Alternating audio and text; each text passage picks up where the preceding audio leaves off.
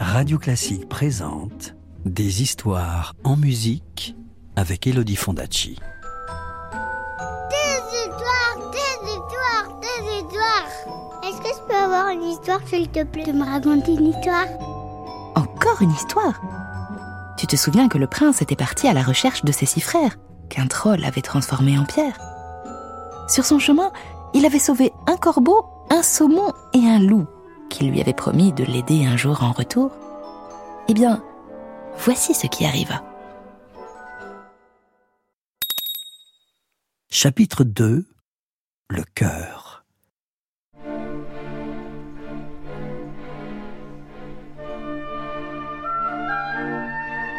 Le prince entra dans la demeure et il rencontra la plus belle princesse qu'il eût jamais vue. Qui es-tu? S'écria-t-elle. Tu veux donc te faire tuer? Personne ne peut vaincre le troll qui vit ici. Il ne porte pas son cœur sur lui. Mais le prince s'écria. Dehors, transformé en pierre, se trouvent mes frères. Je dois les délivrer. Et toi aussi, je dois te délivrer.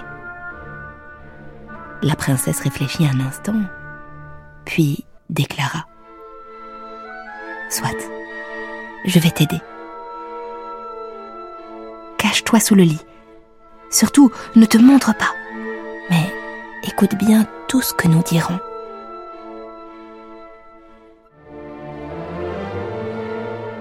Peu après, le troll revint. Hum Ça sent l'humain renifla le troll. Oui, je sais, expliqua la princesse. Une pie avait un os d'homme dans le bec. Elle l'a laissé tomber dans la cheminée. Je l'ai jeté, mais l'odeur est encore là. Le troll ne dit plus rien, et quand la nuit tomba, ils se couchèrent. Il y a une chose que je voudrais te demander, hasarda la princesse. Où gardes-tu ton cœur? Ne t'occupe pas de cela répondit le troll. Mais si tu veux tout savoir, il est au pied de la porte d'entrée. Et il s'endormit. Le prince avait bien sûr tout entendu.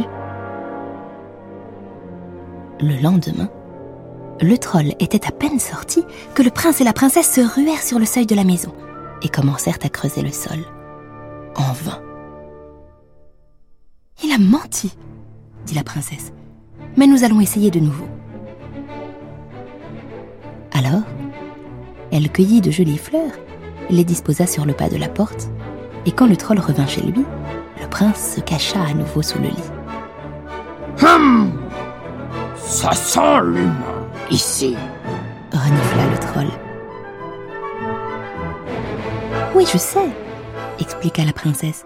Une pie avait un os d'homme dans le bec, et elle l'a laissé tomber dans la cheminée. Je l'ai jeté, mais l'odeur est encore là. Que font ces fleurs sur le seuil?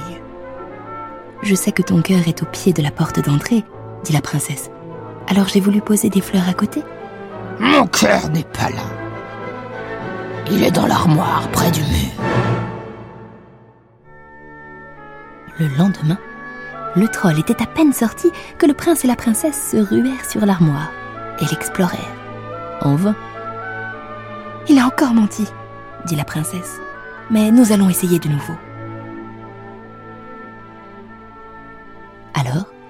Elle cueillit de jolies fleurs et décora l'armoire. Et quand le troll revint chez lui, le prince se cacha de nouveau sous le lit.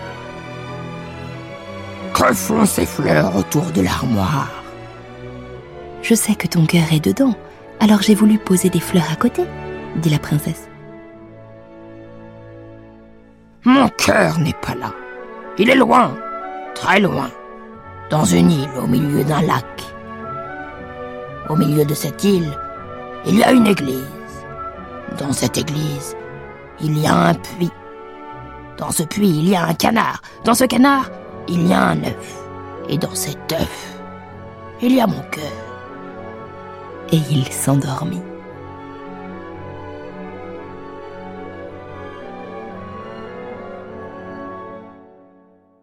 Le lendemain, le troll partit dans la forêt. Il était à peine sorti que le prince fit ses adieux à la princesse. Dehors, l'attendait le loup. Après un très long voyage, ils trouvèrent un lac avec une île au milieu. Le loup sauta dans l'eau avec le prince sur son dos et il traversa le lac. Alors, ils arrivèrent devant l'église. Mais la porte était fermée et la clé se trouvait accrochée tout en haut du clocher. Corbeau, suggéra le loup. Le prince s'exécuta et après un court instant, le corbeau apparut. Il saisit la clé et il la donna au prince. Dans l'église, ils trouvèrent le puits avec le canard au fond. Le prince parvint à attraper le canard avec une corde, mais au moment de le remonter, l'œuf sortit du canard et tomba tout au fond du puits. Oh non s'écria le prince. Mais le loup suggéra Appelle le saumon.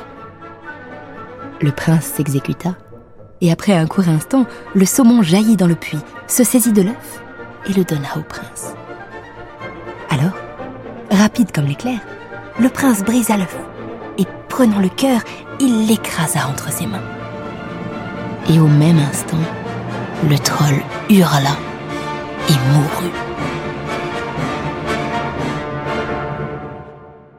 L'instant même, les princes et leurs fiancés furent délivrés. Le plus jeune prince chevaucha le loup jusqu'à la demeure du troll et il retrouva ses frères. La princesse prisonnière du troll accepta bien sûr de l'épouser. Et tous repartirent vers le royaume de leur père, qui les accueillit avec bonheur et qui déclara que les noces de ses sept fils seraient célébrées le jour même.